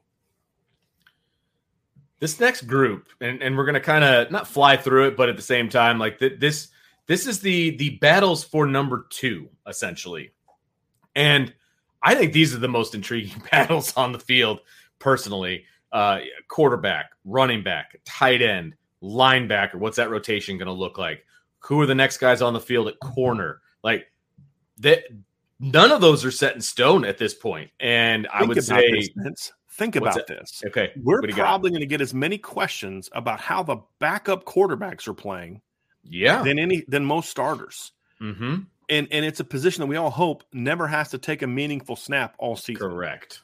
Hope. right? But it's probably I mean, I guarantee you people well, I, I shouldn't guarantee. I hope that our fans are have you know have, have learned enough about the game that they have a greater appreciation for guard play and things like and I Sure. think that I think our our think they do. chat has evolved a lot and I think it's the, the quality of the football minds in our chat that we you know we get people asking those questions more and more and more. And so but in most years, the backup quarterback job in a situation like this is going to get more discussion than starting at other positions. And and certainly the way that Notre Dame plays in the positions that we're discussing, who steps up as number two is very important Oh my gosh. because yes. at a lot of these positions, Vince, it's not a it's not like quarterback because quarterback will get a lot of the discussion. But hopefully the starting quarterback or the backup quarterback doesn't have to play a meaningful snap all year. It's just nothing but a bunch of mop up duty. it'll get a lot of pub, but not a lot of snaps at the end of the Right. day. Hopefully. Well, I hope they get a lot of snaps, but I Well, just hope they're all. right. Starter snaps. How about that? Yeah. You But who I wins the number two running back job? That's the Who, most who's the number three corner? Yeah. You know who's who's the number two you at, at on the defensive line? Who's the number two Viper? And and does that guy force himself onto the field? I mean, there's all these very interesting questions about these position battles. Who's the number two tight end? Mm-hmm. You know, I mean, th- th- these are going to have a lot more impact as far as the number two running back, the number two tight end, the number two. I say I say number two corner, but it's really like number three. It's, like you know, it's, it's like the, the the twos. Like right, who are the twos? you know, right. Who who who steps up as the starter at safety, and then who becomes the rotation guy? Those are some of the the the eh, eh, who who steps up and is the number two at linebacker because the number twos at linebacker are going to play. They're going to be part of the rotation. They're not just going to sit the bench all year. Who are those guys? I'm not. Those I'm are not going to trying. Yeah, I, I'm not trying to be hyperbolic here or make some crazy statement or whatever. but, you're gonna. of course I am. So who wins these these backup jobs, these number two jobs, these rotational jobs? Whoever wins these jobs and how that how they're won will determine how good this team is. Though it, it's going to determine whether this is a championship level team, because that's just the way college football is these days. You've got to have depth, and and you and I have had this conversation on shows before. Notre Dame's had top level talent before. They've had it. They just haven't had the depth. Mhm. And that kills them in big games. Okay. They've got the depth. And what who's gonna win out in those in those depth uh, you know, battles is going to be huge. It's going to it's going to tell the tale about who this team is. I'm telling you, it that is going to be the difference between a championship caliber team and just you know what these guys are really good. You know, yeah. I, it's the depth, and it's going to be fascinating to see who yeah. wins these jobs. Absolutely fascinating. So. When you need mealtime inspiration, it's worth shopping Kroger, where you'll find over 30,000 mouthwatering choices that excite your inner foodie. And no matter what tasty choice you make, you'll enjoy our everyday low prices, plus extra ways to save, like digital coupons worth over $600 each week. You can also save up to $1 off per gallon at the pump with fuel points. More savings and more inspiring flavors make shopping Kroger worth it every time. Kroger, fresh for everyone. Fuel restrictions apply. Another day is here, and you're ready for it. What to wear? Check. Breakfast, lunch, and dinner? Check. Planning for what's next and how to save for it? That's where Bank of America can help. For your financial to-dos, Bank of America has experts ready to help get you closer to your goals. Get started at one of our local financial centers or 24-7 in our mobile banking app. Find a location near you at bankofamerica.com slash talk to us. What would you like the power to do? Mobile banking requires downloading the app and is only available for select devices. Message and data rates may apply. Bank of America and a member FDIC. Very much so. And also, Vince, here's the reality. I'm just preparing y'all for this. Someone's going to get hurt in fall camp. Someone's going to get hurt in September. Right. It's just football. I know. I mean, I don't like it. You're not wrong. It's not. It could. It's not necessarily going to be a starter. Maybe it's a backup. Last year, Avery Davis goes down again. It's huge that blow. Was, that was huge. Huge blow. Yeah. And and then Joe Wilkins gets hurt again. And sure. all of a sudden, all you I mean, look, I don't know that the pass game would have been a whole lot better, but I promise you that it would have been better early with Avery. I mean, Avery Davis could have been the difference in maybe beating Stanford, maybe Absolutely. beating Marshall, because he was a no doubt. What what is the one thing that we knew about Avery? He may not catch a lot of passes, but when a big play was needed, a third and five, a, a late in the game, we he had a track record of stepping up in those moments. We know that about Avery. Well, when he went out, you didn't have that guy. You're now hoping Lorenzo Styles can be that guy, and he proved that he wasn't. Right. And and so those are all going to be part because, like, look, y'all y'all can say don't say that, but it happens. It literally happens. Right. It, and, it's going to happen. And look, Brian's saying it, and it and and uh, that correlating to something happening. Like, let's be adults sure. here. Like, well, I, mean, okay. I, I, think people get that. but the reality is, is it's just it's going to happen. And here's yeah. the thing: it's going to happen to Ohio State. It's going to happen Absolutely. to Bama. It's going to happen to Clemson. It's going to happen to Georgia. It's going to happen. Somebody's going to get hurt. Hopefully, you, you you get in situations where it's it's not major injuries. Sure. It's maybe not a starter or a top guy, whatever the case may be. You always hope for those things, but this is football. It's a violent game. No matter how much you try to protect people in practice, because sometimes it's not even because of the violence. It's just, yeah, guy, you know, you're practicing on turf field and you your knee goes like that, and it's just, I mean, Avery Davis's first knee injury was a non-contact injury. Yeah, right. I mean, exactly. You know, and that's the that that's the tough part. I mean, it's it's it's going to happen, but that's where the depth comes in. That's where coaching comes in, and you like, of course, you you don't want it to happen to a frontline guy, but it's how you overcome. It's how it's how you adapt and overcome. And I know that's a cliche, but it's true. I mean, that, that it's absolutely true. So, yeah, losing Avery Davis, man, that was ugh. yeah, that was hard. But here's the thing: last year, Notre Dame was not in position to, to right. They couldn't absorb Avery Davis. They couldn't absorb Avery Davis and no. Joe Wilkins both being right. down at the same time. Like that was right. And you missed Mitchell Evans. Ha- I mean, think about right. the weapons you didn't have the first half of the season last year. You didn't have your number two tight end in, in, in Mitchell Evans. You know, Kane Berrong was out, so he couldn't give you snaps and maybe step into that role. Uh, you look at uh, obviously Avery Davis goes down. Tyler Buchner gets hurt in the second game of the year. Joe Wilkins is out. Basically, he had played, but he was not him. He was right. not healthy. And then he finally went out completely. And you say, boy, you know, you had to overcome a lot of stuff with a lot of stuff already kind of going on. Now, I the, the point that we're making is you, are in a better position to absorb that, mm-hmm. and then hopefully you're one of those rare teams that it, it you know the injuries you have are like third string this guy, freshman this guy, sure. you know stuff that's not not as not as devastating. Not that it's good for anyone to get hurt, but there's injuries that have a greater impact. That's the point we're making. That's just a fact. I mean, yeah. right. Yeah. So we'll we'll see how it plays out, but but that's why those battles are so important, Vince. Mhm. so that when you know, and sometimes it's a you know who who who was sitting there thinking a year ago like man, well actually we kind of were thinking about that because he was always kind of threatening to leave, but you know when Logan Diggs, you know you, you you look and see what happened there, you don't really know what happened, you just kind of get into some of those those different things, but um, you gotta you gotta have the depth to to be able to handle those things, Right. and you know in 2015 we saw that right. I mean, Jarron Jones goes down, Jerry Tillery steps in and plays pretty well as a freshman. yeah, Durham Smythe goes down. Alize Mack steps in and plays on a, as a freshman. Uh, Torian Folston goes down on the second carry of the game, and I was expecting big things from Torian. oh yeah, oh CJ yeah, Prosise steps up. Then CJ goes down. Josh Adams steps up. Right. I mean, Shaun Crawford gets hurt in fall camp, ACL injury. They don't have him. Shaun Crawford steps up and has a really good 2017 season. I mean, Shaun Crawford had basically, um, I'm sorry, uh, that was 2015. Who stepped up as the nickel in 2015? I'm trying to remember. Um, but you lost Shaun Crawford and you ended up, you know, having to replace him and you ended up being okay, right? That team ended up being pretty good. Now you're in a much better situation to, I was Absorb. confusing 15 and 17 because Crawford got hurt, but Crawford was money in 2017.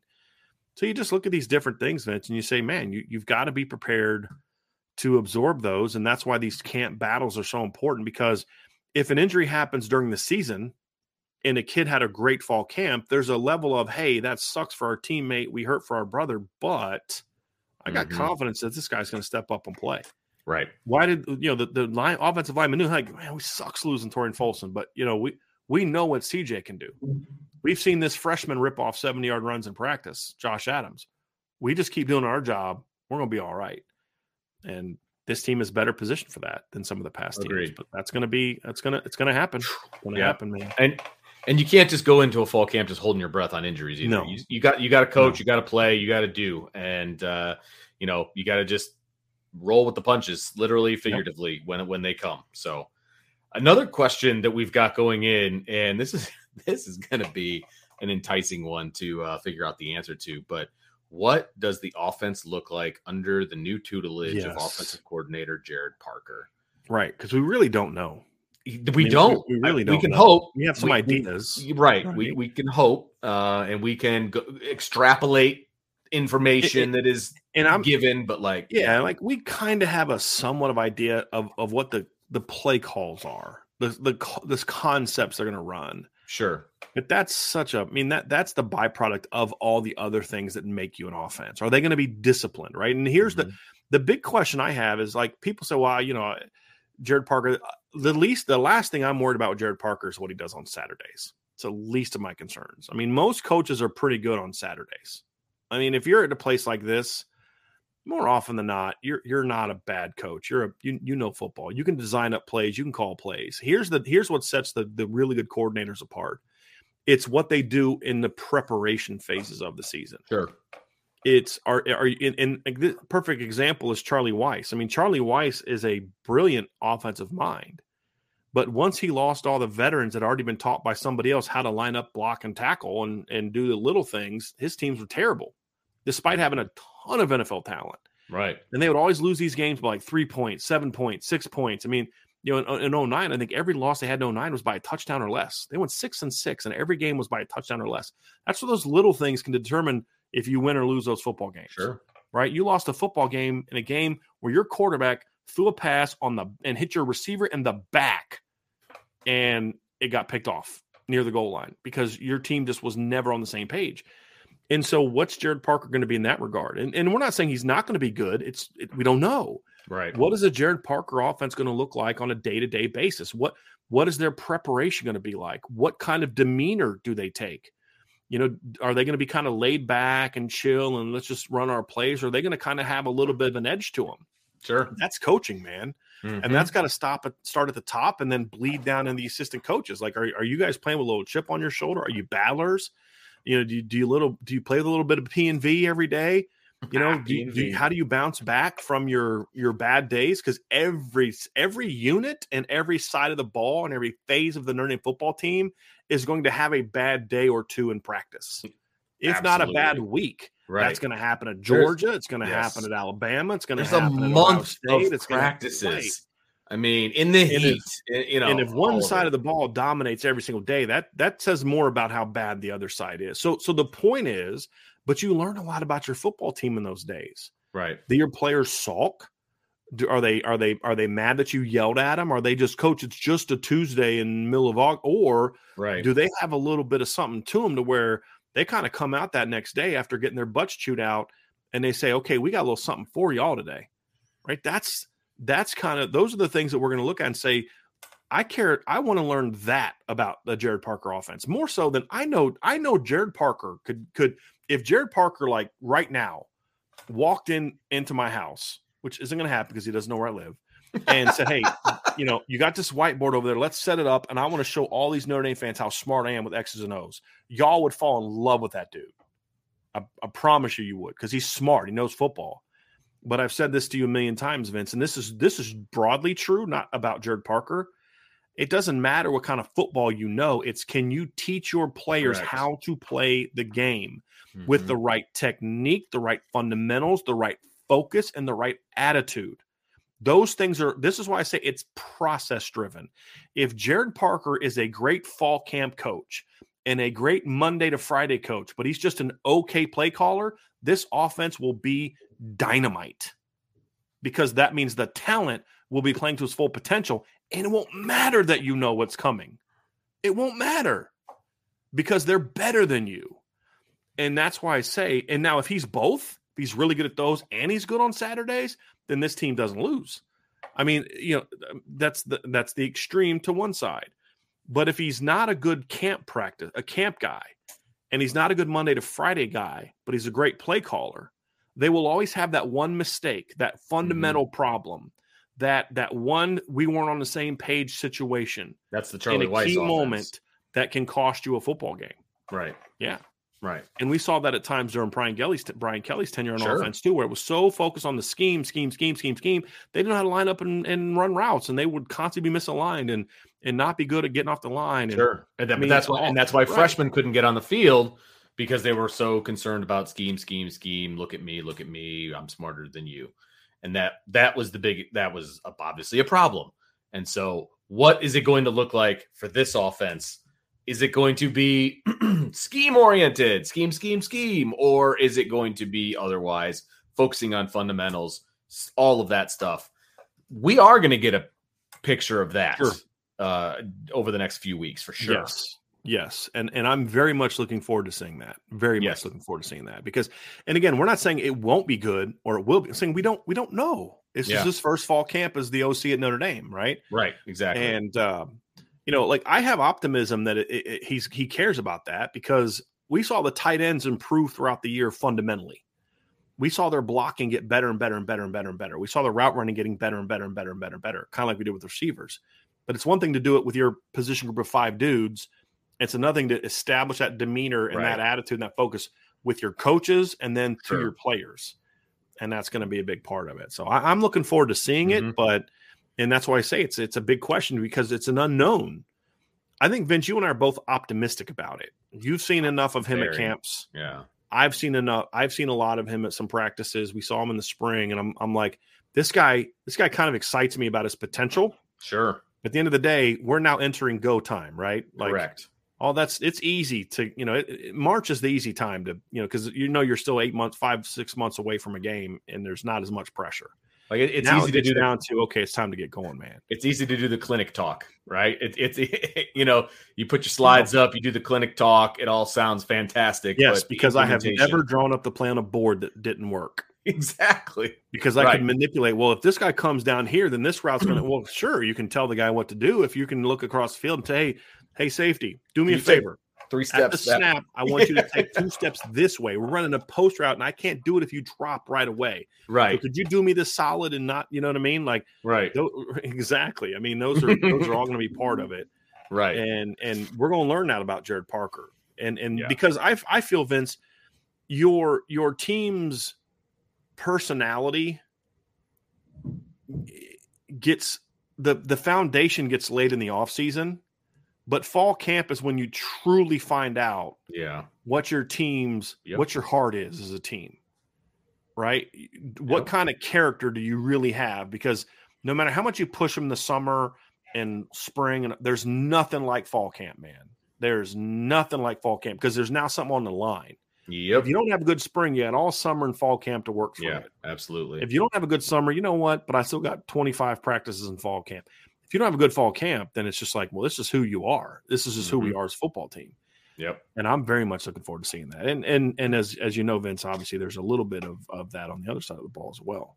No, there's no doubt. And one one of the things, also, the biggest question is, uh, you know, when we look at this, we look for this every year when we go to fall camp, and we never know the answer to it until until we see it, right? Yep. And it's who's going to break out, who's going to be that kid that we weren't really paying attention to, that all of a sudden is like, hey, over here, I need to be on the field because of how I'm playing during fall camp.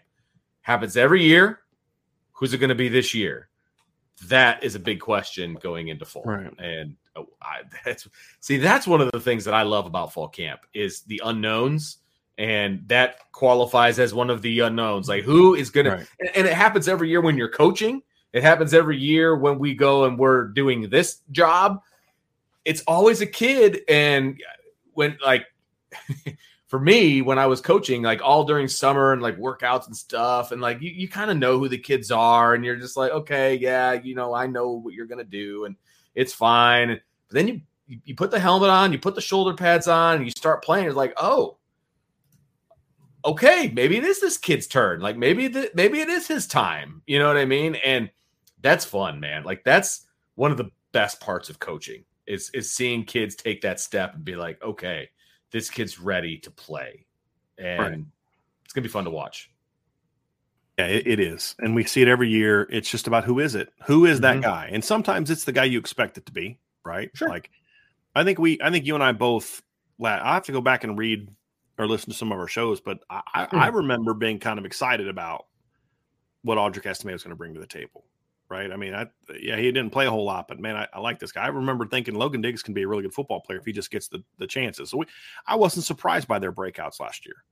But you know who we else thought was going to break out? We thought, hey, this is the year. Lorenzo Styles is going to break out, baby. yeah oh, so yeah. sometimes the guys you think are going to break out aren't, yeah and it's somebody else, and and that's that's all part of that's all part of the uh, fall camp, man. Well, and and here's one for you. Uh 2021 fall camp, JD Bertrand. I, I'm gonna throw it out there because he was Marist who backup. is this guy? Where'd he Yeah. come from? And Marist was just dominating. I mean, he was dominating and he was the talk of the camp. But every time they put JD in, he was making plays too. Yeah, And intercepting balls, sacks, tackles. Yeah. yeah. but he was playing with the twos, you know. And you know, when Marist went down, everybody's like, "Oh man, what are they going to do?" And it's like, well, you know what, JD played pretty good, and then he ends up Right. leading the team in tackles, and he wasn't even supposed Right. to play, you know, or wasn't supposed to start, I should say. Mhm. So just another example of a kid that kind of came out of nowhere, and then now he's led the team in tackles two years in a row. So, right, um, and I mean, for some the- people, is the most hated Notre Dame football player ever. probably the best. The best team Notre Dame had on offense in the last 10 years was probably the 2015 team.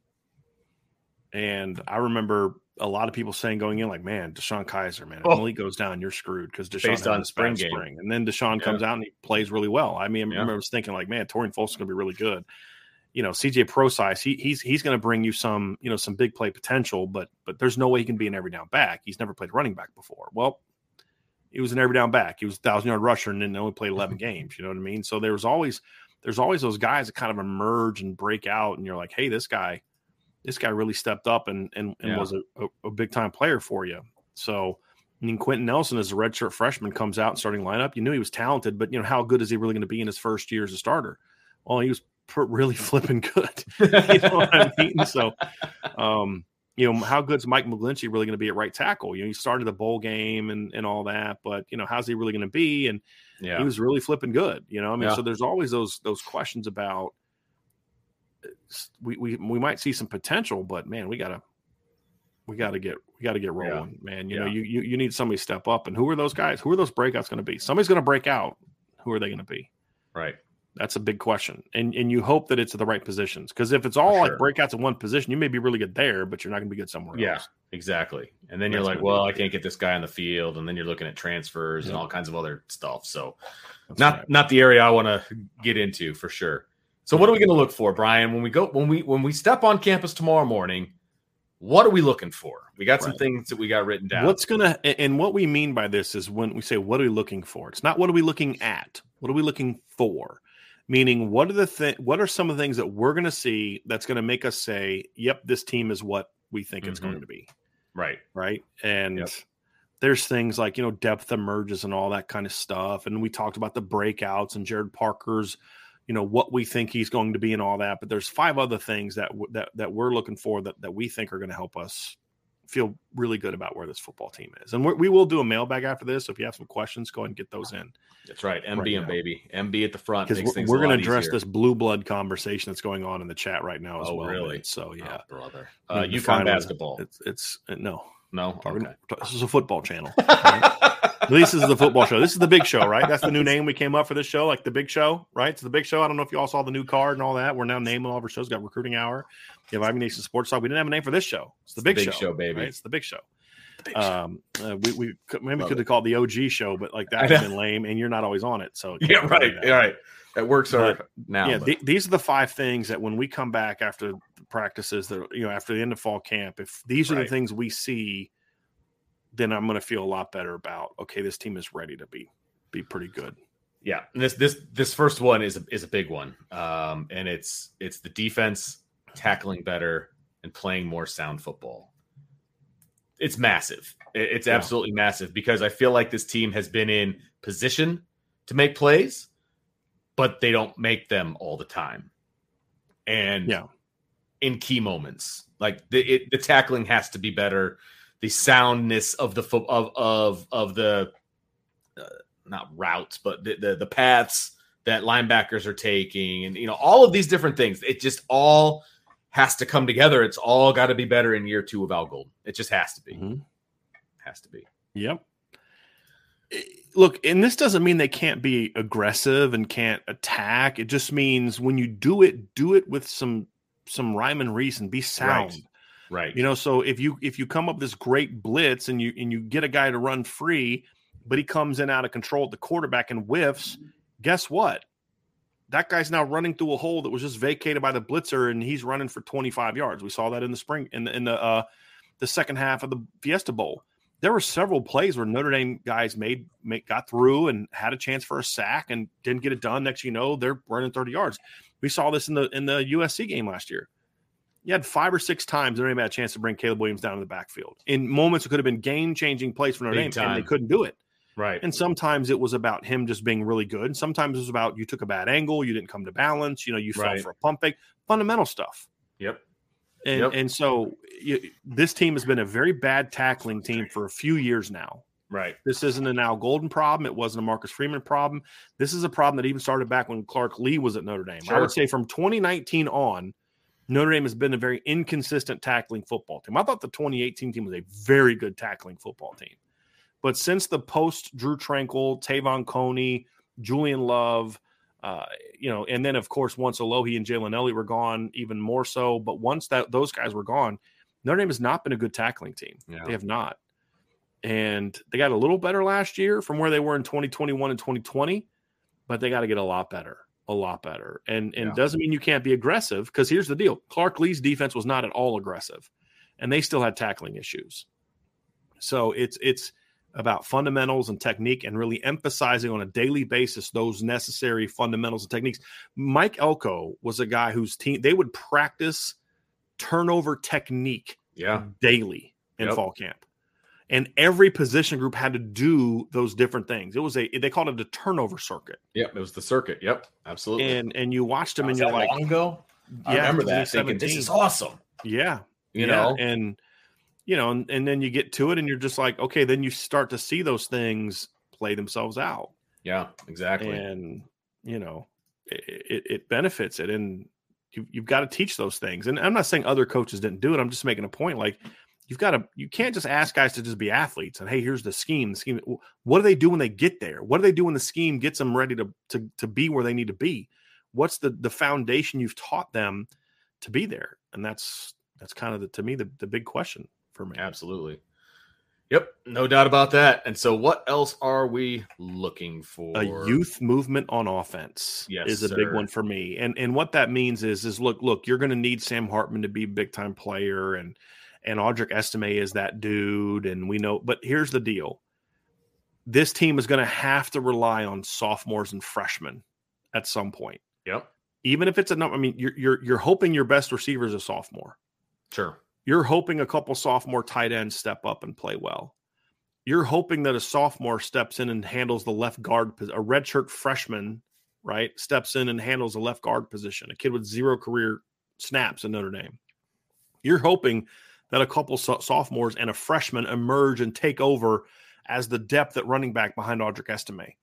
You're going to count on a, at least one or two freshman receivers to step up. So if we see a youth movement this this fall camp, meaning we're seeing these younger guys, right? It's just kind of a catchy way of saying getting to see these younger guys playing really well. Notre Dame's veterans obviously have to play well, but they Right. can't reach their full potential if they're if only the veterans are playing well this season. You're going to Mhm. need some of the younger players to step up and not just give you minutes, but give you impact. They need Billy Schrauth to not just be a body to play left guard. Right. Jadarian Price and Gi'Bran Payne can't just give a breather to Audric Estime. When you're in the game, you've got to be a playmaker. They they need Audric, they need Tobias Merriweather to be more than just, you know, catch 25 balls, 400 yards. Nice growth year. Boy, but in 2024, you're going to be phenomenal. No, they need No. him to be somewhere in the middle, at least this Oh, season. That's You know, where he's at Yeah. least a 40 catch guy this season. Right, You know, at least right. 35, 40 catches this year. He doesn't have to be a 70 catches for a thousand yards. He doesn't have to be that guy, but he has to be a weapon. Yeah. They need the sophomore tight ends to step up this year. I mean, if Kevin Bauman's your number two tight end, he's a nice, solid, steady player. But if but if Holden Staes wins that job and beats Kevin Bauman out, beats Eli Raridon out, beats those other guys out, it's like you got a playmaker there. yeah. And so, the, the, and, and then of course a quarterback. If something happens to Sam Hartman, God forbid, you, need a, a young guy's going to have to step up and play. And Right. that's just that's kind of where they're at. Absolutely. And that's The youth movement. I mean, let's be honest. We, if we ever talked about a youth movement on offense in the past, for the most part, it was wishful thinking. And, Well, and we but we did see it late last year, right? And that was that, absolutely, that is Right. true. That is true. And the PTSD coming back they- again. no, no. I mean, because but here's my point though, Vince. They started eight true sophomores in the bowl game and scored 45 points and had over 500 yards of offense Yeah. because they just put the talented kids out there and said, "Go play ball." Right. And they made mistakes, but they also made a lot of plays. Sure. and you had two sophomore running backs. Like think about this in the bowl game last year, your two running backs that that combined for almost 200 yards were true sophomores. Your quarterback who racked up over 300 yards and five touchdowns was a true sophomore. You had two true sophomores at receiver and a true freshman as your rotation of receiver. Your two tight ends that played in that game were a sophomore and a freshman, and your two bookends at tackle were sophomores. Right. And they just said, hey, you know what? We're going to make mistakes, but these young guys are going to go out there and we're going to play. And they scored 45 points and over 500 yards of offense. Right.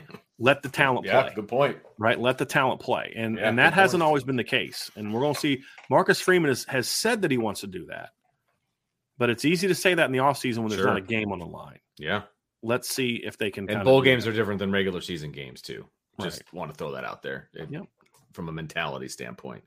So another thing that we're going to be looking for, uh, our third thing is that the offensive line continues their dominance, Right. and that that is absolutely critical. They're bringing back three guys, and they're looking for two guys to step up, essentially two to three. I'll say two to three based on uh, our conversation prior, but it need, it still needs to be a Notre Dame offensive line. You know, th- this Mhm. can't be, you know, a, an along for the ride group of five guys. It, that the offensive line will still dictate how good this team is.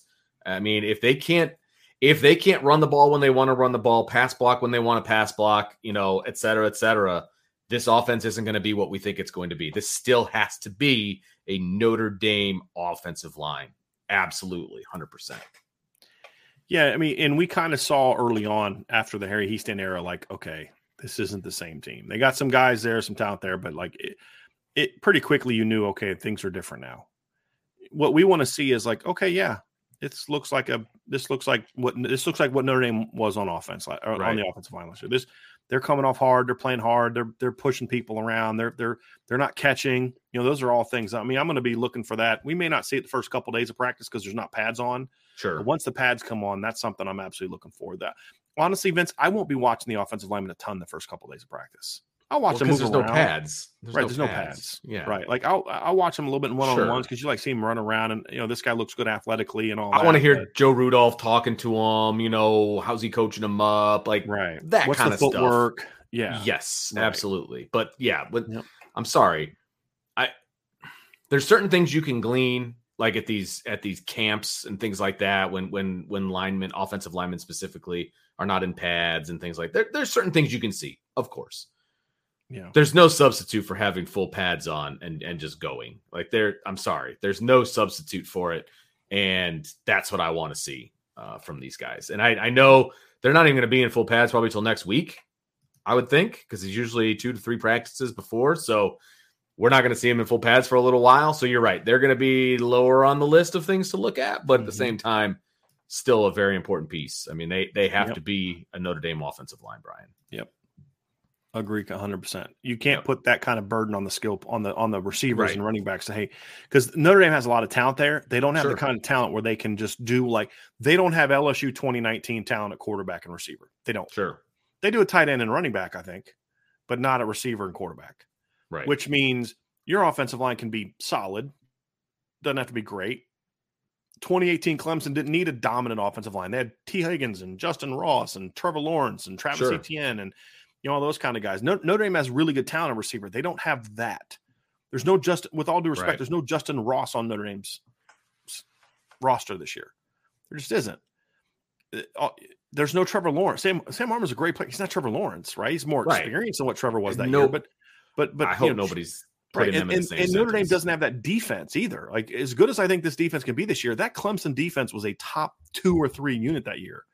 I mean, they lost a first round draft pick at nose tackle for the playoff, and still were dominant because they just put another guy that was really good in there, Nyles Pinckney.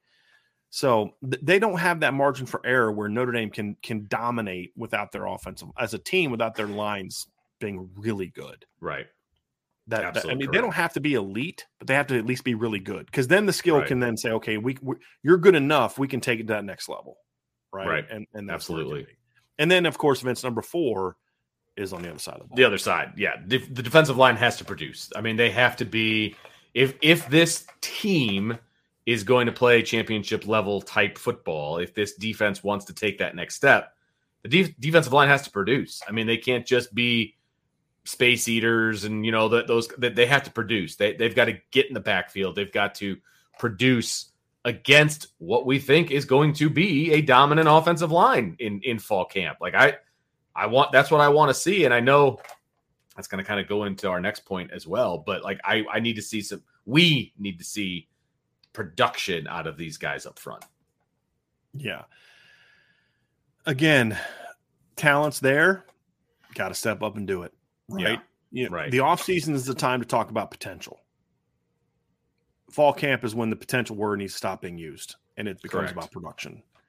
And are we going to see that Uh, with the O line? It's like okay, just live up to what you were at. Just keep that standard going. With the D line, it's kind of like this is where some breakouts have to happen, right? Like the D line can't play big time championship caliber football without breakouts. Mhm. They, if everybody plays the way that they did last year, the entire year, then this D line is going to be going to be flashy, but not good enough to to really be a anything better. Ten and two at best, right? Guys got to get better. Guys got to Yeah. grow. Guys got to develop, and we've seen that. I mean, Jerry Tillery went from being a a solid guy for three years to a All American.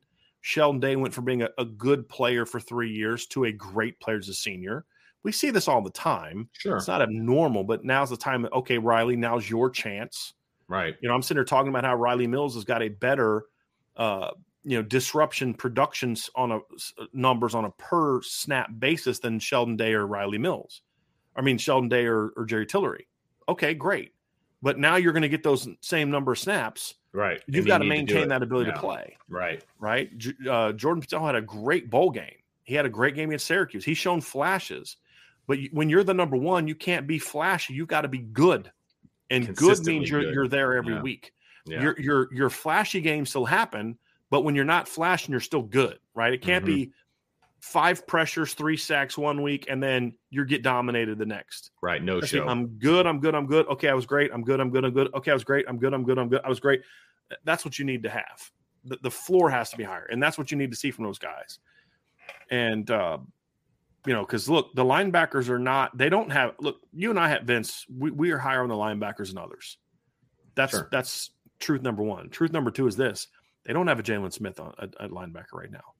That's they don't true. have a, a Jeremiah Owusu-Koramoah. They don't have a Manti, meaning they are not good enough to where they can now make the line the D line better. They're dependent on the D line doing their job, right. and then if the D line does their job, then the linebackers are going to shine. Correct. Right? But the D line has to do. They have job. to work together. They have. Right. They have. It has to be a group effort from the front seven. It ha- absolutely right. has to be because they their stars can emerge from both of those levels if they work together it's not going to be one or the other. Like there, I, I right. like you said, there's not going to be one guy on the D line that's just going to outshine and out dominate everybody, and or one guy on the in, in at the linebacker level that does that. That's not going to happen. But if they work together, there's going to be some serious production from the front seven because there is talent across the board. It's just not that elite elite talent that can just do it all by himself. And I think that's a really good point that you make. Agree. For sure. Agree. The last part is one that I touched on earlier when we w- were talking about offense and defense and all of those different things. It's the back and forth battles. And that's, at least this is the way I took this one.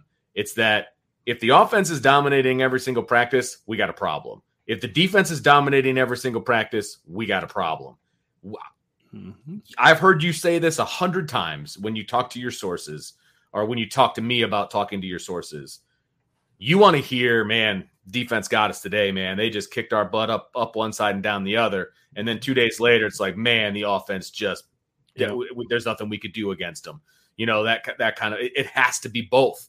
It, it, can't be one or the other because if that's the case, this is going to be a long season and it's not going to be the season that we right. anticipated. But if it's back and forth, if we're hearing one group is dominating and then the other group is dominating, it's just it's just a battle. It's just an absolute battle Right? And, or it's like what uh, was it Chip Long or Mike Elko? I forget which one told you that uh, like the offensive line when he was there was they, they were truth serum. Like they it was told Elko. you what was up. It was Elko. Yeah, because we were concerned that fall camp because I mean, yeah. Notre Dame was like ripping off 50 yard run after 50 yard run. I mean, it's like Josh Adams would go through whole practices and like get barely get touched. Right. Like this defensive line sucks. Yeah. Like that's our concern. Because I mean, remember, we had a little bit of PTSD because they sucked the year before. Oh, yeah. Uh, in 2016 but yeah, it was uh, yeah, it was but it was just like he his kind of thing was like, no, we're actually better than you guys think. It's just y'all don't that offensive line is is is the most unreal thing I've seen. I mean, he called them human lie detectors. Right, that's what it right? was. And then when that's we get to the season, and you're like, oh, okay, yeah, they were a lot better on defensive line than we thought they were yeah. be. It just was right. that's how good that offensive line was. But they, they need to be human lie detectors for each other. Like they, you need to have the defense do that to the offense. The offense needs to do that to the defense. It just needs to be a back and forth if this team is going to be as good as we hope that they're going to be. So, yep. yeah, yep. for sure. Yep. All right, Brian, that's going to do it for our fall camp preview. Yeah, Stick well, around. I ask you this, Vince. Is there oh. anything else that like that you're just like, man, I'm really looking forward to this that we didn't really get into. I'm, I'm just, I'm excited to see it. I just, you know, the receivers for me are definitely. I'm going to be watching them. Like, what are you watching? Like, not what are we looking for, but what are you? I'm going to be watching the receivers early receiver on. Quarter, receiver quarterback around. is going to be big for me. Yeah. Like just the connection between yeah. them. Like my eyes, like look, if this is not a surprise to anybody. My eyes go to the quarterback and the receivers. Sure. Like that's just my natural situation, right? So there's no doubt that's what I'm going to be looking at. Um, I'm also going to have. I'm also going to be looking at the linebackers, man. Like I want to see how they're moving around. I want to see like I don't know how much team obviously we're going to see tomorrow because it there's no there's no pads. It's it's helmets only, you know that kind of. And there might be some recognition. There might be some things like that. So, you know, I just want to see who's who's running with the ones and the twos right off the bat. That I mean, that's honestly that's a huge thing for me. That's what I'll be writing down. I want to see the ones who's running yeah. with the twos. And and and I mean, we'll have that down. I don't really care about that on day one. I mean, usually I you're putting the veterans out there. Sure. I want to see like, okay, how do they how do they how are they doing in one on ones? Like, eh, I want to see. I'm gonna be. I'm probably. I'm gonna probably watch more D line one on ones in this fall camp than I okay. ever have. Because okay, if if is Jordan Botelho able to get wins against Joe Alt Blake Fisher? right? Is Josh Burnham getting wins against those guys? Is Javontae getting wins against those guys? And and why? If it's like, man, Blake's feet look slow and they're kicking his butt, then I won't care. And Joe looks like he's been eating cheeseburgers all summer, and then I won't care. But it's like if if oh, Joe looks like Joe and Blake looks like Blake, but man, these guys are are winning their fair share of battles. Like those type of things. Uh, is Rylie Mills? I mean, let's be honest. He should have a he should be really good in fall camp. Mm-hmm. You're going against a redshirt freshman at guard, and the other position is an un you know is an untested. I want to know that Rylie's making a lot of plays. So I'm really looking forward to things like that. I'm the D line is really just something that I'm looking for. I'm really looking forward to seeing if, to seeing what he can do. If I'm watching the offensive line, my eyes yeah. generally get drawn to Billy.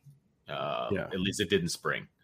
Like that's yeah. one of the things that drew my attention was, oh, okay, this kid's a sophomore and looks pretty good. You know what I mean? So like mm-hmm. Billy Schrauth is definitely one that I'll look at. I mean, there's always going to be like one or two guys that are going to stick out no matter what group I watch, you know, that kind of a thing. Or guy like Xavier Watts. What kind of leader is he going to be on the field? Because yep.